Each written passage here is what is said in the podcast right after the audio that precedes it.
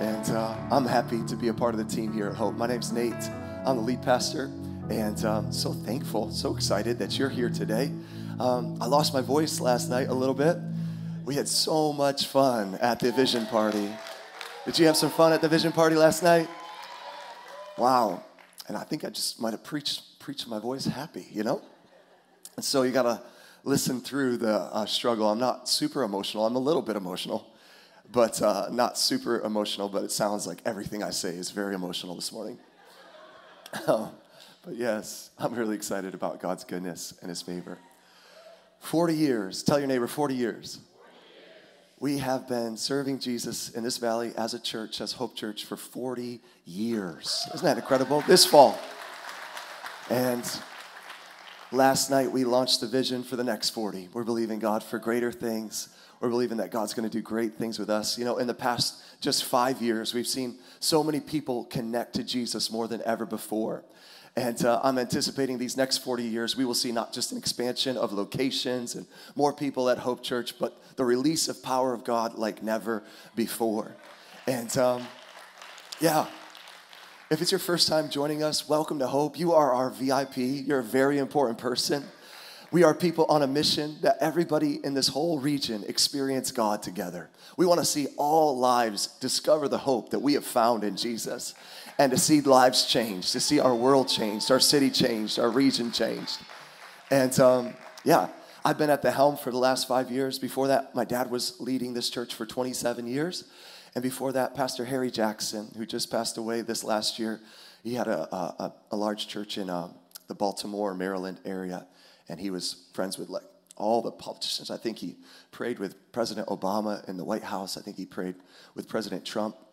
He was a part of lots of national prayer events. He's just an amazing man of God that started right here at Hope Church in Corning, New York. So cool, right? And so, Pastor Harry Jackson was our founding pastor in 1981. Isn't that incredible? And again, this fall, we're going to be 40 years old as a church. And I'm just honored and privileged to be part of a long legacy of life change. And again, in the last five years, we've seen more people discovering hope in Jesus than ever before. We're seeing salvations every week, baptisms all the time, um, lives coming to discover the hope. And we know that Jesus really is the hope for humanity. Amen, church? He's our one go to move. we lift up one name above all other names. His name is Jesus. And I'm, I'm literally anticipating that thousands of people are going to give their life to Jesus through this ministry, through your generosity, through your efforts. And uh, this commission to go into all the world and make followers of Jesus, it's for real. And it's going to explode through us here, right here, right, right here at Hope Church in Corning and Elmira. They used to say this when I was a kid from Bath to Binghamton. And I believe that. We're going to see so many lives change from Bath to Binghamton. We're already making our biggest impact ever. Come on. And uh, the best is yet to come. We haven't even got started yet, people of hope. We're going after city after city, person after person, with the hope that we've only found in Jesus. And I thank God that you and I, come on, are people of the Holy Spirit. We believe in the power of the Holy Spirit. We are people who elevate Jesus, again, above every other name. We are people who live by faith and not by sight by faith and not by feelings, by faith and not by climate or culture. We live by faith. Everybody say faith we believe that our future is not limited by our past. We believe that just because we've never been there before doesn't mean we cannot get there. I'm excited to be running with people who live according to the power of the presence of the Most High God, the power that's found in the presence of God. People of hope, come on, we're the people of hope who do not believe that the age of miracles is over. We literally believe that God can still heal, He can still deliver, He can still save. People of hope that believe in the God of impossibilities is very much alive and very relevant in 2021. He's still able to do exceedingly and abundantly above and beyond all that we could think, dream, or imagine, according to his unlimited power working in us. We believe, we really believe this. And we're not going to subscribe to an age of unbelief. Amen, church? We're not opting out for chemicals as our answer. We're not opting out for more empty and broken approaches to life that leave people hopeless and desperate and addicted. No, I believe that you and I have been called by God to carry the power of His transformation to this generation, the power of life change that's only found in Jesus. You know, the presence of God, it has the power to change things supernaturally. Jesus said, Whenever you gather two or three in my name, I'm there in the midst of you. He said, Don't, Paul said, don't forsake the assembling of yourselves. That's why I think isolation sometimes is so um, uh, detrimental to people's mental health and people's um, spiritual health and people's you know physical health. I think it's just bad for us. And I'm so excited that we're breaking out of the isolation season. Amen. But I'm also, and I understand it, I get it, but I'm thankful that we get to move forward and we don't forsake the assembly. Because when we gather in Jesus' name, his presence falls. And there's power in the presence of God to change things supernaturally. You know, when they marched around those walls at Jericho, they carried the presence of God. These people, they were crazy enough to take God at his word and they carried the Ark of the Covenant, which was representing the presence of God in their generation. And as they marched, that presence that they carried eventually brought those walls down. I mean, impossible walls where they raced chariots on top. I mean, thick, thick walls, really thick walls. And the power of the presence of God moved it. And what they were carrying actually carried them. It's, it's like what they were carrying in, in God actually carried them into a miracle what they were carrying supernaturally carried them into the supernatural. It's this powerful thing when we come together, we realize that yes, we are gathering and the presence of God is coming, but that's actually what's carrying us. His presence is the X factor that changes lives. His presence is the X factor that multiplies and creates all of this momentum. You know what I'm saying? I want to tell you, come on, I want to tell you it doesn't matter what walls are in our city. It doesn't matter what walls are standing in our church. It doesn't matter what walls are in your own personal life today. Marriage, ma- marriage walls, financial walls, kid problem walls. I'm saying today, as we march with the presence of God, those things are going to come dismantling down, crumbling down in the name of Jesus. Why? Because of the power of the Holy Spirit. You know, it's not by our power, our ingenuity, or our, you know, wonderful ability to think outside the box and have strategy. No, the power in this church is through the presence of God. His presence is our priority. And people are our passion. People matter to us so much. And we know that the way to change people's lives is through the power of the presence of God.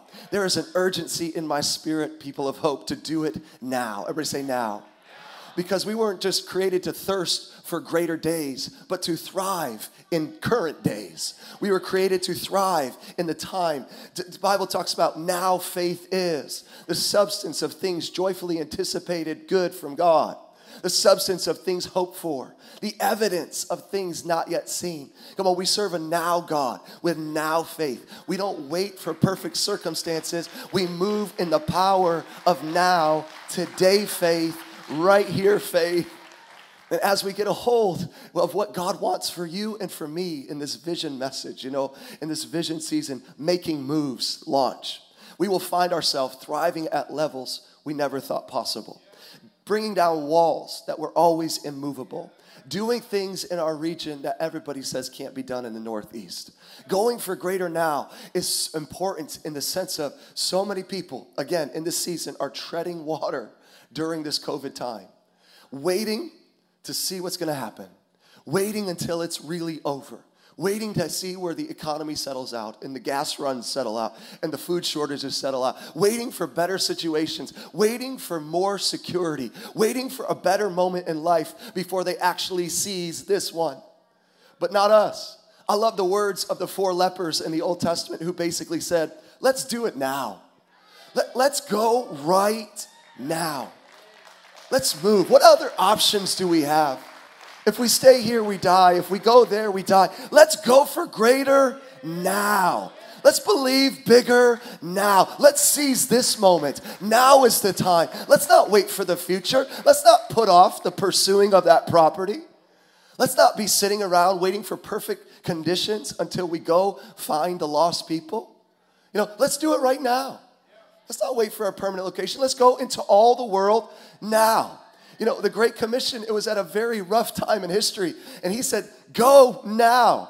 Now go into all the world and create disciples. I say, develop or die.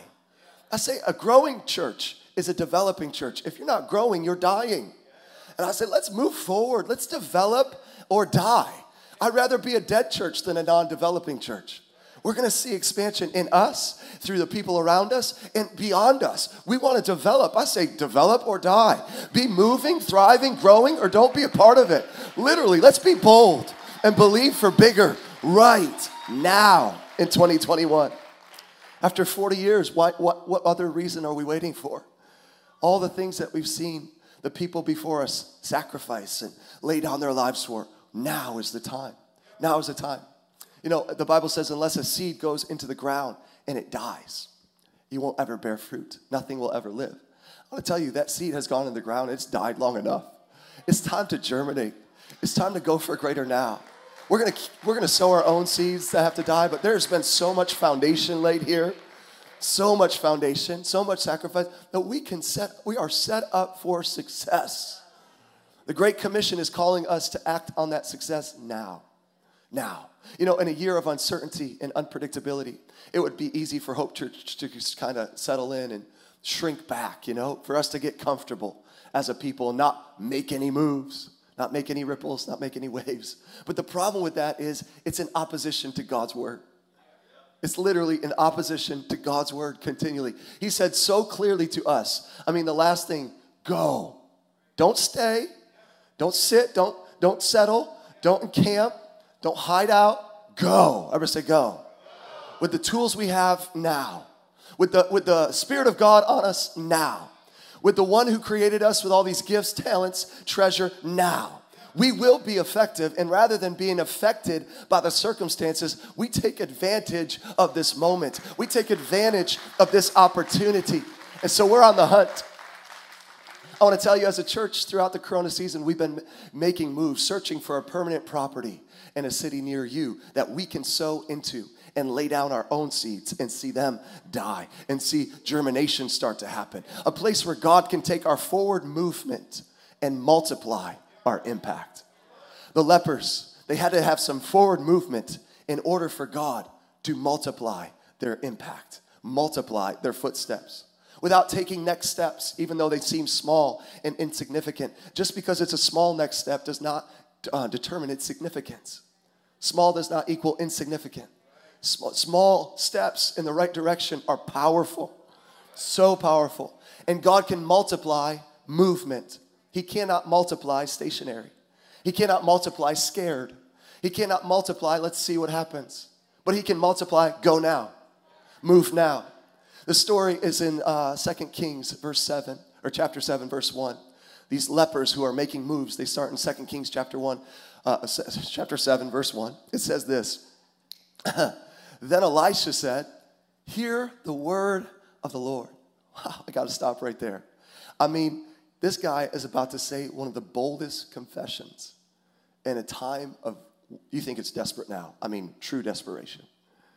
He's going to tell them that tomorrow there's going to be abundance of food. You got to understand that there had been months and months and months and months of the siege against the city of Samaria, and there was no food coming into this city. They were not just having gas runs, they were having food shortages. And I mean, serious. It got so bad. There was no food coming to the city. It was so terrible. They were starting eating their children. It has to be quite a while for you to decide, my kid looks good, you know, to eat right now. Cannibalism was breaking out in Samaria, and people were eating their kids. That's crazy, right? I mean, that's the level of desperation. It started happening because they were so starving, starving in the city. And as they got this completely desperate place in 2020, whatever, a prophet comes in, a man of God comes in at a time where they're selling dove's dung for $50 for the nutrition in a dove, dove dropping, right? An ass's head was selling for $150, not the body, the head of an ass, right? That's how scarce the food was. And the prophet says, Tomorrow, what? Tomorrow, there's gonna be a huge amount of food. Everywhere you look, there's gonna be food, food, food, food, food. In fact, you'll be able to pick up a bag of grain for a buck. As a matter of fact, you get bags of wheat for just a couple of dollars. Now, when he said that, you got to understand this is a bold statement under these circumstances. I believe that for you and for me, boldness is absolutely at a premium right now in 2021. We cannot afford not to be bold. We're going to make moves and not going to be wimpy moves. It's going to be bold moves. Moves that risk, moves that make you sound ridiculous in a, in a crisis, moves that make you sound silly to logic. Come on now. This is not the day to be intimidated or bullied by the enemy. It's not a day to be withdrawing and retreating from activity. It's not a day to say, well, let's stay safe. We're not here to stay safe. We're not here to play it small. We're not here to be little and make little moves. Let's move backwards from reaching out. No, no, no. Let's move backwards from stepping out in faith. No, no, no, no. Boldness is the key for any release of the Holy Spirit. It has been ever since Acts. When God fell on them, they were filled with boldness. And when boldness came, the Holy Spirit moved on them. God is not going to move on timid people, He's not going to move on intimidated people. When David met that giant Goliath, three sources tried to intimidate him and get him to back down from boldness. Back down. His own brother said, What are you doing here, you little punk? Go back to your little flock and back to your little sheep. You're just here because you want to see the battle that your big brothers are a part of, and there's pride in your heart. His own family pushing back on his boldness. But David didn't let the bullies push him back. He met that pushback with boldness. And he went past their unbelief straight to the king of Israel, the leader of the whole nation. And he said, I can take on that giant, King Saul. And his own king tries to intimidate him. He said, You're just a kid. What are you thinking? You're too young for that job. This guy has been a warrior since his youth. You're just a young person. How could you ever take on that size thing? But there was such a conviction and such a boldness. David didn't just have a strong conviction, he had a strong confession to match it. Make sure that every time you have a conviction in your spirit, your confession matches it he had a conviction in his spirit, and his confession was to say, I got a twinkle in my eye, I got a boldness in my speech. I believe in myself, even if nobody else does. The God who has anointed me with oil is with me for success, not to fail. He didn't anoint me to lose, He anointed me to win and reign in life. He has called me to be the head and not the tail. He didn't call me to lose, He called me to champion. He called me to be more than a conqueror in Christ Jesus. And He convinced the king of the nation of Israel to put the future future of the entire nation in this boy's hand. He was unintimidated and unafraid and unashamed of the gospel of what he was standing for. He said, The Lord will have this victory. I am unashamedly going to lift high. The Lord whom I serve will defeat you today. Unashamed, unafraid, unintimidated. He was bold. Your young men will be bold as lions. You know, when the Holy Spirit comes upon you and I, boldness is inevitable. Turn to and say, bold moves. Bold moves. What's, what's the thing say on top of your sheet today? What's the title? What is it? That's a bold move. That's our title today if you're taking notes. That's a bold move. That's a bold move. Boldness is inevitable when the Spirit of God comes upon you. It's the boldness of God that fills our spirits, which brings those walls down. God said to Joshua, Be bold. Actually, be strong. Only be bold. Only be strong and very courageous. Not a coward, not a chimp, courageous. Champion. Go from chimp to champ. Come on now. So when he sees this boldness coming in the heart of David, the king, and he's running towards the giant, oh my gosh, the king puts the hands of the entire nation of Israel into David's hands. And he doesn't tiptoe towards the giant, he runs after the giant after a great exchange of smack talk. I'm gonna hold your hand. I'm gonna feed your dead carcass to the birds, bro. You, you come at me in this, this, and this with sword, spear, and shield. I'll come at you in the name of the Lord Most High. Get ready to go down. We don't lose. We don't lose. Blessed be the Lord our God who always causes us to triumph. It was same into 2021 as it is all the way back in David's day. Our God has never lost a battle, and He never will. He never lost a battle, never lost a battle. I know He never will. Come on, and He's running towards a giant, not with tiptoes, with full on foot run. He's going for greater. He's running towards adversity, and now the giant starts intimidating him. You got big brothers, family members, you got people in position and authority in King Saul, and now you got the enemy. Goliath represents the enemy of your soul, the demonic. See, you will find that the devil will try to discourage you, to depress you, and intimidate you with fearful thinking about yourself, to bring you down on the inside of your heart and your spirit, make you negative about your church in crisis, make you negative about your future when opportunities all around you, make you negative about your job when all these things are pointing to you being successful. Whatever God has got for you, the enemy's gonna try to make it a negative. He will try to rob you from your reward by getting you into a place of small thinking, small living, small believing. In fact, Paul says in Colossians 2, verse 18, let no one cheat you of your reward, taking delight in false humility. Come on, my God is a rewarder of those who diligently seek him. Paul says, let nobody cheat you of your reward. Take delight, taking delight in false humility. That word humility is a very long Greek word that I'm not even going to try to pronounce, but it means to rein in your thoughts. It literally translated means to rein in your emotions. Don't get too excited at church. Don't get too high about this vision. Don't start believing God for really great. Rein in those emotions, rein in your thoughts, rein in your thinking, and make them small. That's what false humility actually translates. Again, let no one cheat you of your reward, taking delight in false humility. Paul says, don't let anybody do that. Don't let nobody talk you out of the dream that God has put in your heart. Let no one cause you to rein it in. Let no one cause you to hold it back and to calm it down in false humility. But be bold, be brave, think big, dream great dreams, be big, be a builder of God's kingdom. So that verse means that Paul Paul says the enemy is trying to get you to small thinking, to rein it in. The enemy will use people, brothers, family members. First kings, people of importance, people in positions, and then enemies, giants, the demonic, to try to get you to think small, believe small, and to be small. That's the three David faced. It's still the same tactic. There's nothing new under the sun. As soon as you get a great dream, these are the three things that will come up against you in adversity. He's trying to immobilize your action into small heart emotion in 2021. He's trying to get you to just be happy to go outside. Hey, they're letting us go outside now. Are you serious? Hey, hey, we can go to other stores besides the grocery store. Really? Are you really happy about that? Stop reining it in. What are you, what are you born for?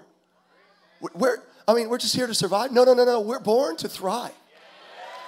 Not, we shouldn't be happy and celebrating mediocrity. Well, I'm not, I'm not against whatever is going on. I'm just saying, like, honestly, don't forget that some things are limiting your thinking. And the more limited your thinking is, the more limited your life is. If you think small, you live small. So even if you can't go to this and can't do that, don't ever stop thinking big.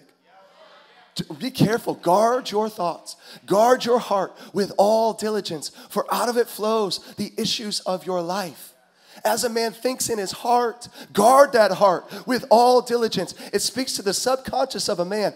Guard your go to moves when you don't think about it, your subconscious thoughts. Guard your belief inside, for out of it flows the issues of your life good issues and bad issues, baby. And not, nobody, nobody, nobody steal that from you, rob you of your reward. Whereas by God, I mean, the enemy's trying to get you to think small, but God by His Spirit, He will make you bold. He will always make you bold in the face of impossibilities, in the face of crisis, in the face of obstacles. He will make you think large. He will enlarge your thinking and enlarge your heart. Where is that in the Bible? Everywhere. Don't even get me started. I mean, look at Joshua. Look at Caleb. I mean, everywhere. Look at David. Look at every single person in the Old Testament, every single dream in the New Testament. I'm talking mega churches, Timothy, your mother and your grandmother, Lois and Eunice. I'm talking you get this platform of a mega church of thousands of people in Ephesus. Enlarge your thinking. Stretch out your. T- I could. We could go for for days. Don't ask me where that is in the Bible. He will always enlarge your thinking and enlarge your heart and give you a vision for something greater than self. However, I believe He needs you and I to cooperate with Him and actually make that happen. He's looking for partners. The Bible says it's by faith that mountains are moved. Even mustard seeds, not a big faith, just a, even a small amount of it's by faith that mountains move. Giants are defeated and walls come tumbling down. It's a faith partnership with the presence of God, with the power that's found in the presence of God. Not by my power, not by my might, but by the power of the presence of God. By His Spirit, there is power that moves the impossible. We are by faith, people. And so, whatever thoughts are in your mind that are trying to make you think smaller than what you know your destiny is all about in your heart, come on, resist those thoughts and rewire your thinking. Let's say it together resist, remove, rewire. Resist, remove, and rewire because you will transform your circumstance, transform your life, transform your world when you renew your mind, when you rewire the way that you think, the way that you perceive. Your life is amazing, it's just your perception that's wrong. You have great kids, they're a blessing from the Lord, and they are the best thing that's ever happened to you. It's just your perception that's wrong. You live in the most prosperous nation in the world. You are so stinking blessed materialistically, spiritually, emotionally, physically. It's just your perception that's wrong. Paul says in Romans 12, 2, be transformed by the renewing of your mind.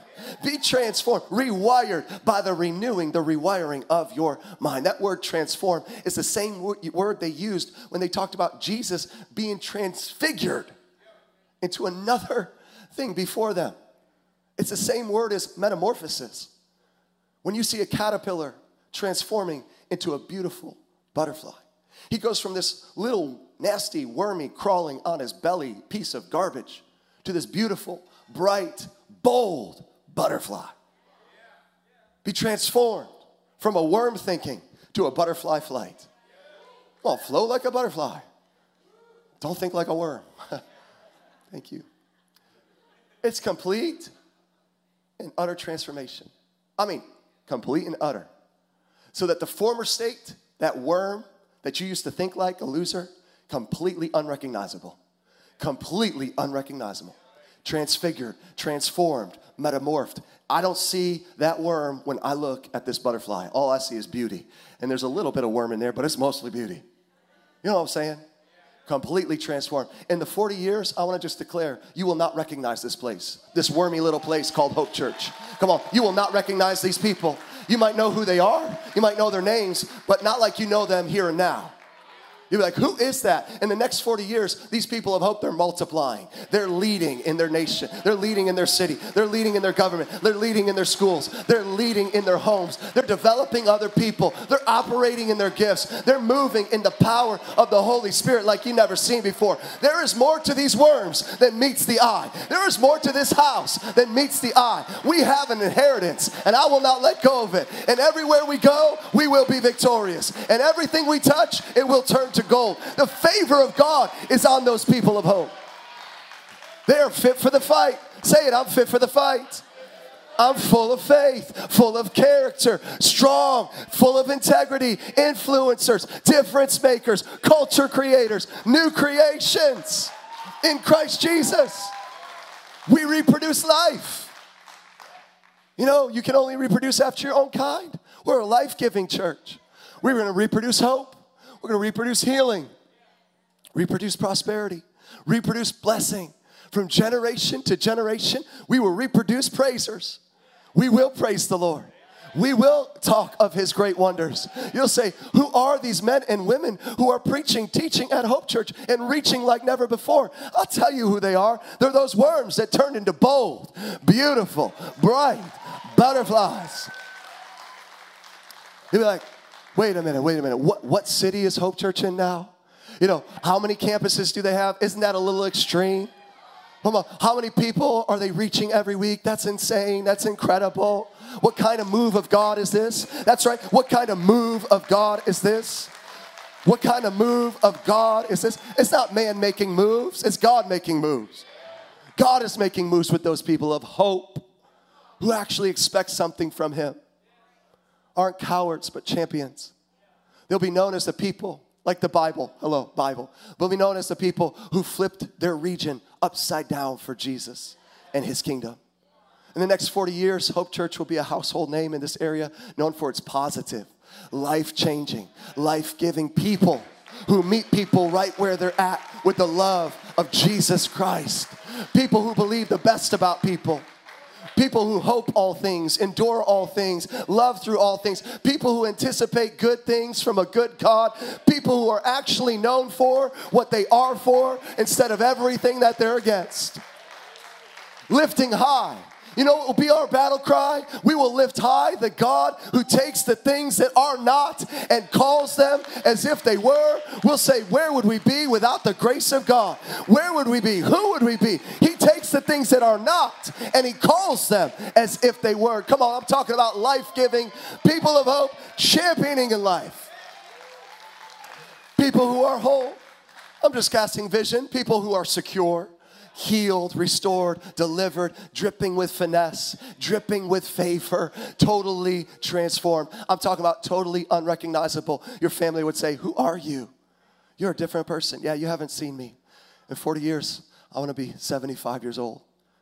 And this place is going to be thriving. And I'm not going to be preaching. And it's going to be incredible. We're going to raise up sons and daughters. We're going to see so many people's totally life transformed. Totally metamorphed, unrecognizable. You're, you're so, you're so, you're so, you're so, what? What am I? Biblical? Oh no, that's not in the Bible. Oh, really, Joshua? Unrecognizable from the worm you used to be. Take a snapshot, you'll never see this worm again. Unrecognizable. Bold, bright, butterfly, biblical, metamorphed, transformed, transfigured. From cowards, self doubters, to people who only choose to be strong. Only be strong. Only be bold. Only be very courageous. And when, our, our when we renew our mind uh, and say, I'm going to do this, come on, I am well able to do this. I can take this land. I can take this impossibility that's been hanging me up for years. I'm gonna be the person that God has in store for me, the one that He saw before the foundations of the world, the one that He knew and foreknew and also predestined for great things, the one who laid up greatness in my life while I'm sucking air on earth, the one who has a plan, a good plan to prosper me and to bring me a future and a hope, not for evil. When I line up with that person that God sees me as. I'm gonna be transformed. I'm gonna change the way I think, which really means repent. John the Baptist said, Repent, turn around, change the way you think about yourself. Think, change the way you think about people, change the way you think about God. Repent, for the kingdom at hand is worth your mind change. The kingdom of God, the people on the other side of your obedience, is worth your mind flip your lens changing. When we change our thinking, we remove, we replace, and finally, we are allowed, we allow ourselves to let our thoughts on the inside be bold thoughts. Bold thoughts, big thoughts that we start sowing into our future. What you see today, you know, over 700 people last week you know, uh, in Hope Church. I'll tell you, five years ago, Five years ago, people thought I was crazy. We've been 200, 250 people for 30 plus years, Pastor Nate. And you're doing what? And we're going where? And you think what? Five years ago, we're starting, just starting. I think there's a cycle in every one of your life. The, so, the seeds that you sowed five years ago, you're now living in the, st- the bloom of, the start of. Imagine what we're going to see five years from now with the seeds we're sowing today. I'm telling you the truth. Couple of years ago, I had a, a, a, motorcycle accident where I flew off. I shattered my toes. Uh, I flew off my motorcycle. I was going around 60 around a 30 mile per hour turn. It was silly. I broke my collarbone. I shattered my toes. I was airlifted from a field. And I was in the hospital for about a week or something. I can't remember, honestly. And when, when I came out of this whole healing process, I wasn't going to stay off that motorcycle. I was gonna find a bike. I couldn't get on mine because it was wrecked, but my dad had a bike. I was like, I'm getting back on the bike. So I just started riding again. And every time I got on, I thought would come to my mind of crashing. Every time I went around a corner, I could feel myself and see myself, envision myself flying off again.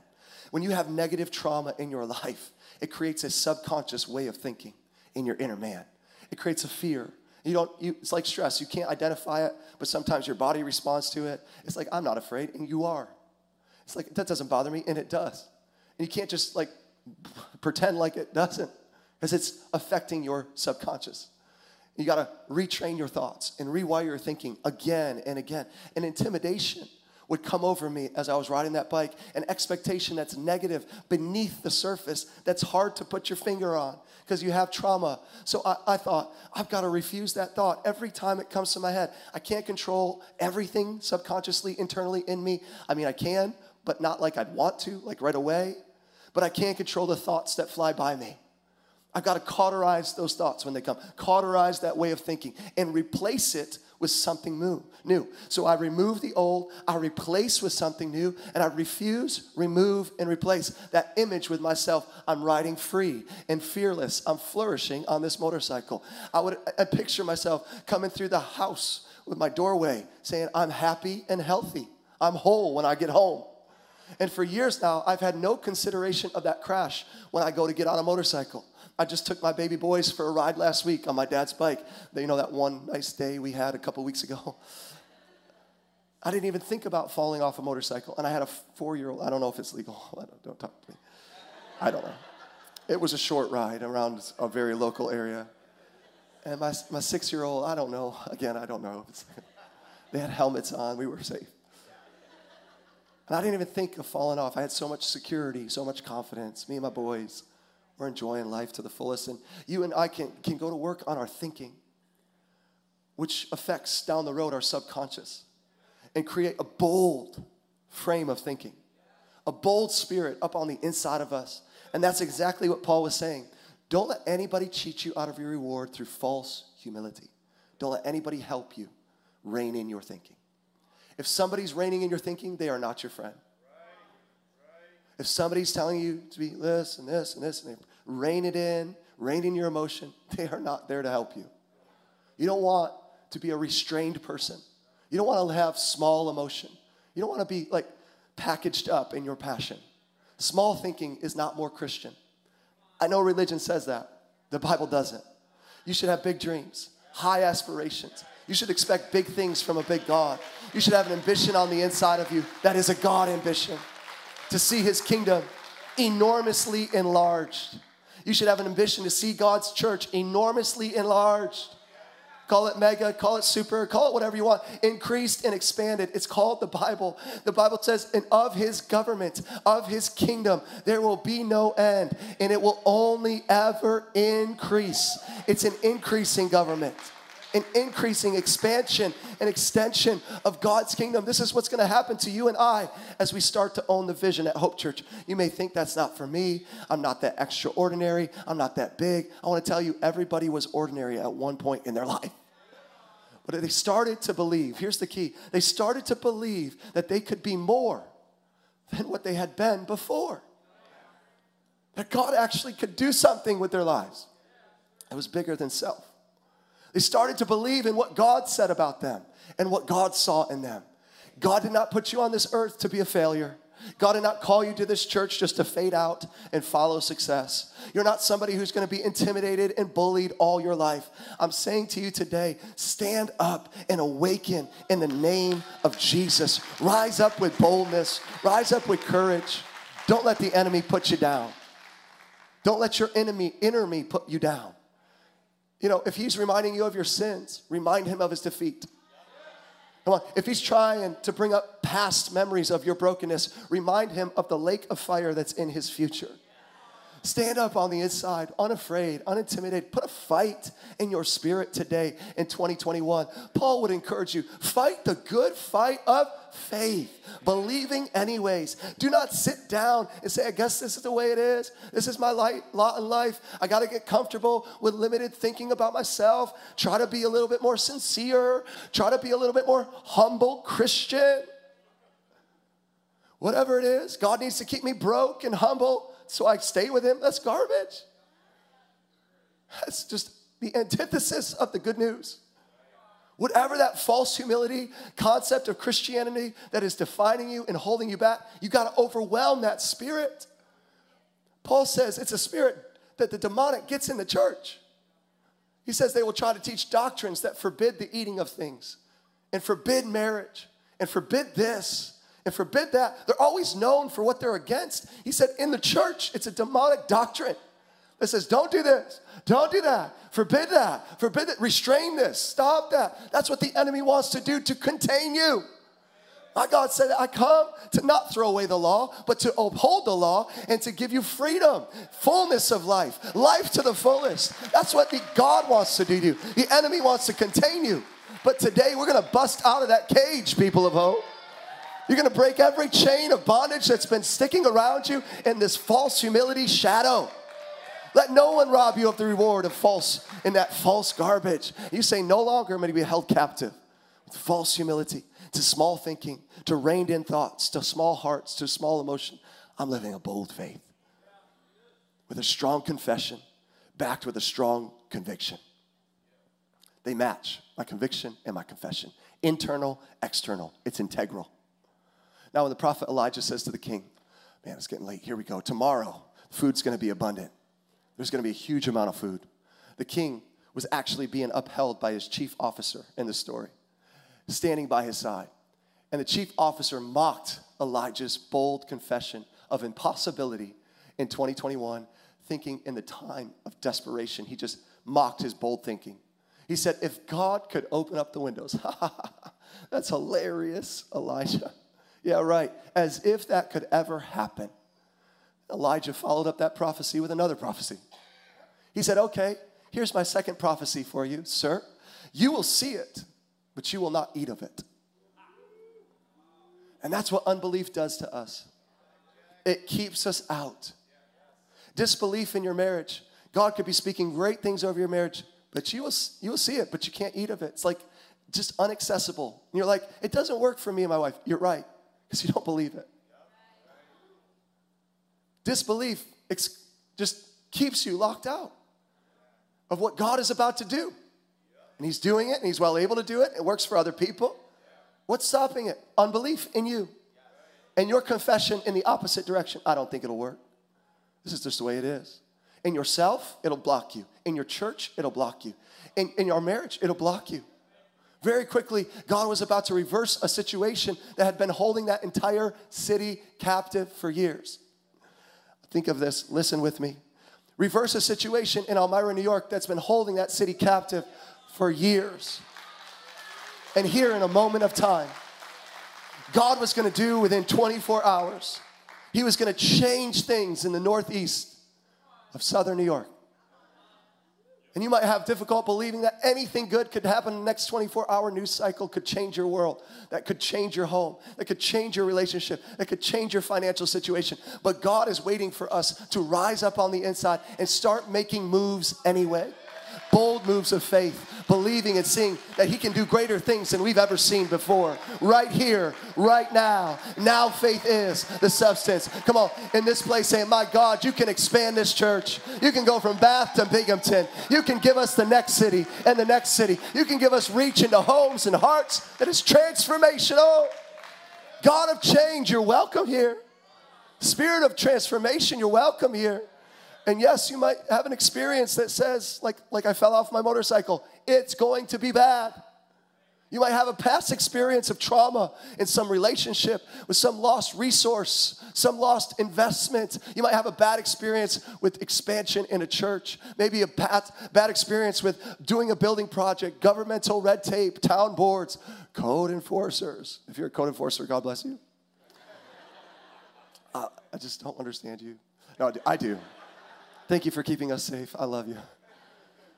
You might have bad experience with bank rejection, people misunderstanding your vision. There's all things that happen in life all the time. In fact, more negative things happen to us than positive most of our life. You're gonna find yourself making mistakes in life, but you just gotta get up one more time. The difference decide to never be jaded to Jesus' ability to change lives. Oh, but you don't understand. I've seen people say that and then they fall apart. Never be jaded to Jesus' ability to change lives.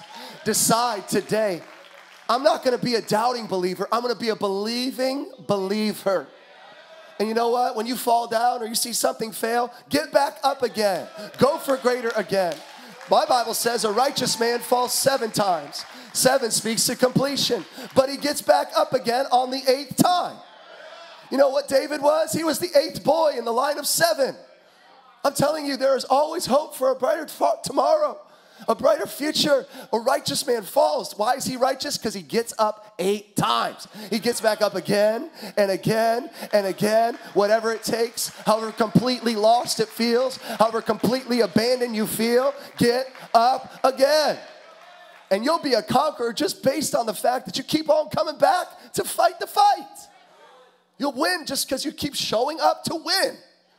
Don't give up the fight, Paul would say. Say, I'm gonna rise up right now. Come on. We're gonna do it. I'm gonna stir my spirit against that thing that's trying to hold me back, against other people who are trying to intimidate me and tell me it can't be done and tell me this is ridiculous. In the name of Jesus, I will stand again. If I would have listened to what they said five years ago, none of y'all would be here. Promise you.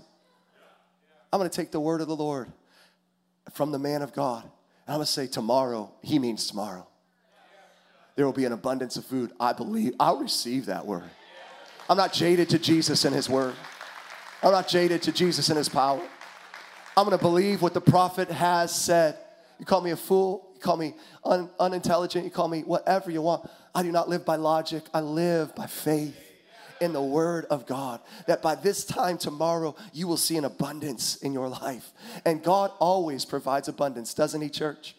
He always supplies more than enough. Every miracle Jesus did almost always ended in supply and surplus, surplus, abundance. He's the God of overflow. From wine, the first miracle, there was leftover wine. Fish and bread, overflow fish and bread. He didn't just give a crippled man new legs, he gave him leaping and dancing and praising God kind of legs. I don't, I don't think our God has any other way of doing it. You can think what you want to do. He provided those fish for Peter, and it wasn't just a few fish in a net. It wouldn't have been great if he caught a few fish in his net, but it was a boat sinking, net breaking catch. It was an overflow, an abundance of what he could hold.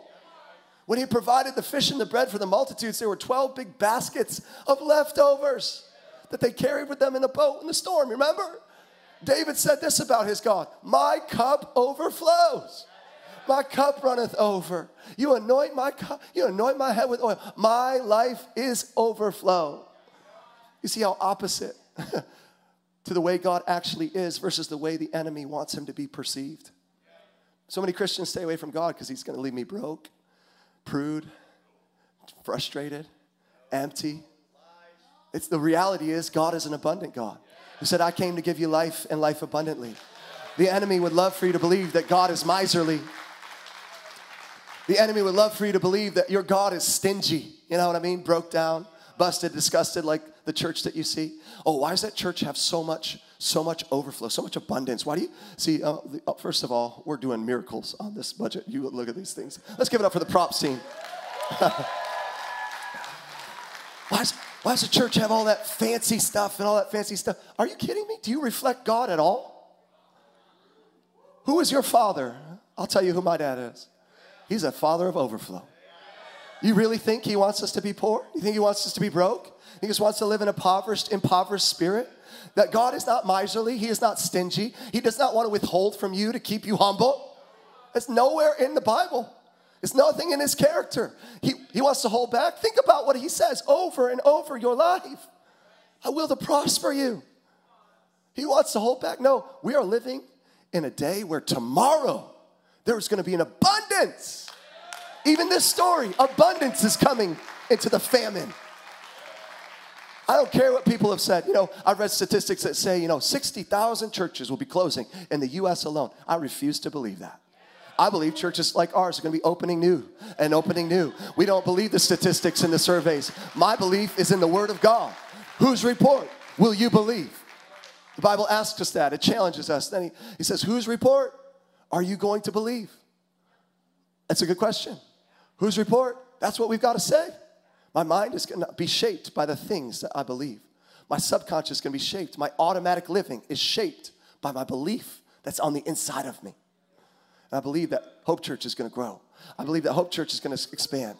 I believe that this church, the best is yet to come in city after city. Somebody's got to believe it. I'm thinking thriving campuses, reaching neighborhoods and communities. I want you to believe it with me that we will see transformation in the cities near us. You are the woman of God. You are the man of God. You are those people of joyful anticipation. You are the child of God. You are the one that God has chosen to take a hold of in this hour to expand your thinking, to expand your dream, to expand your vision, to expand your perception, and speak what everybody else has said is impossible. Say it with your mouth. And to act on what everybody else has said is impossible. And here's the thing I love the most to accomplish what everybody else said was impossible. See, we don't just speak it five years ago, we don't just act on it five years ago, we accomplish it today. Come on now. It's not pipe dreams fabricated feelings. This is by faith. I want you to know the power of the Holy Spirit. We will see expansion that I'm speaking of. I refuse to be small in our thinking if we act now, if we use what we have now, if we follow through and not put things off, waiting for perfectly predictable conditions to offer hope to a dying people, but saying, let's get decisive, let's get motivated, let's get inspired to do what God has called us to do with real life people so that every person within our reach experiences God, discovers hope, and has life changed forever right here through Hope Church. Yes, we will that. This is what the Bible says I will that all men be saved. God says that. Guess what? I'm in alignment with His world. I will that all people be saved. Well, what about the chosen and the frozen and the select and the elect? I'm like, yeah, I'm glad I'm not God. I will that all y'all be saved, that the whole city be saved. I want everybody well, what's your theology on predestination? I, I believe that God wills that all men be, uh, my belief is I will that all men be saved. We are reaching more people. What other people see as obstacle, we see as opportunity. Those four lepers said, Why do we sit here till we die? Completely hopeless, predicting inevitable death, talking about our death. And with little to no faith, they got up and moved forward anyways. Why would lethargy make us sit down until we have death in our bones? They said. And as they begin their little walk across no man's land, God amplified every move they made and every step they took. Every step you take, every move you make. I can't sing today. I'll be watching you. Right. I'll be moving with you. And every step they took, they got amplified. And every move they make, it got amplified until they sounded, these four people with bad skin sounded like an army until their enemy was completely scattered. I say, let God arise and his enemies be scattered. It's in the Bible, if, you, if you're, in it, it's in there. Let God arise, let faith arise, let hope arise, and let his enemies be scattered. The next day, food was being sold exactly as the prophet had said. You know why? There was an abundance. Here's the thing as you take your step today in faith, even though it might feel like a small step towards buying a building, towards finding an open door, expanding this church to possibly new experience times, to refocusing our youth experience, to renovating storage areas, to updating parking lots. I want to encourage you as we take these little steps, God will amplify them. All you need, all He needs is your faith. He needs the commitment that you can make, He needs the movement that you can make. Four lepers with bad skin, they couldn't do a lot of things, but they could take steps they could move some things. All he needs is your best offering. See, it's not equal giving, it's equal sacrifice. When we buy into a vision like this here at Hope Church, when we buy into a God possibility, we bring our very best and we know that He's the God of overflow that does the rest. If your best is five loaves and two fishes, bring what you do have. If you have bad skin, move what you do have. In His hands, you know, that fills and that fuels thousands of people five loaves and two fish, it fills and it fuels thousands. In your hands, it feeds you. Give generously. In your hands, it just stops with you. Yes, it was sacrifice, but unless he moved forward and he gave what he did have, he and all the people around him, the thousands of people waiting on his obedience, would have never seen the miracle. Unless the three, four, the four guys started to move what they did have, what they could move People would be starving and eating dove dung, isolated in a city of hopelessness. Four guys made all the difference. Make movement from your life tonight. All he needs is some movement towards the vision today. Amen? I want you to hear this again with those certain ears. The four most unlikely people in the world defeated an entire army. I want to say it again. There's more than four people here this morning. The four most unlikely people in the world delivered an entire city of Elmira. I'm saying the most unlikely people in the world are going to transform this region, transform these cities. That's you and me in Jesus' mighty name. If you believe it, give him a shout of praise. Come on. We're bold enough to believe and take what looks like a step backward as a step forward in a crisis. This year, we've been stepping towards Elmira. I wish that I could give you a date uh, uh, or a, uh, an address, is what I'm trying to say. I wish I could give you an address and say it's going to cost this much, but we've been making moves as a church all throughout this corona crisis. All throughout the corona crisis. And I'm talking million and a half dollar moves, offers with a million and a half to two million dollar renovations. We're talking about three, four million dollars around that range. We've been making moves to advance this vision in the city of Elmira and to reach lost people for Jesus. And I don't have an exact address. We've had some deals fall through, we have some deals moving right now, but we're making moves towards bringing hope. This year, we've been stepping towards the most defeated, depleted place, the most desperate people, and bring hope to them. You know, last time in 2008, the big drop, Elmira was one of two cities in all of America that did not recover from the big drop the most depleted, the most desperate people. Why stay here in comfortable Corning until we die? Why stay here in comfortable comatose until we die? Let's reach the lost people of hope. Let's save the hopeless. Let's bring hope to a generation. Let's keep moving forward in Jesus' name. If you believe it, stand to your feet and give him a shout of praise.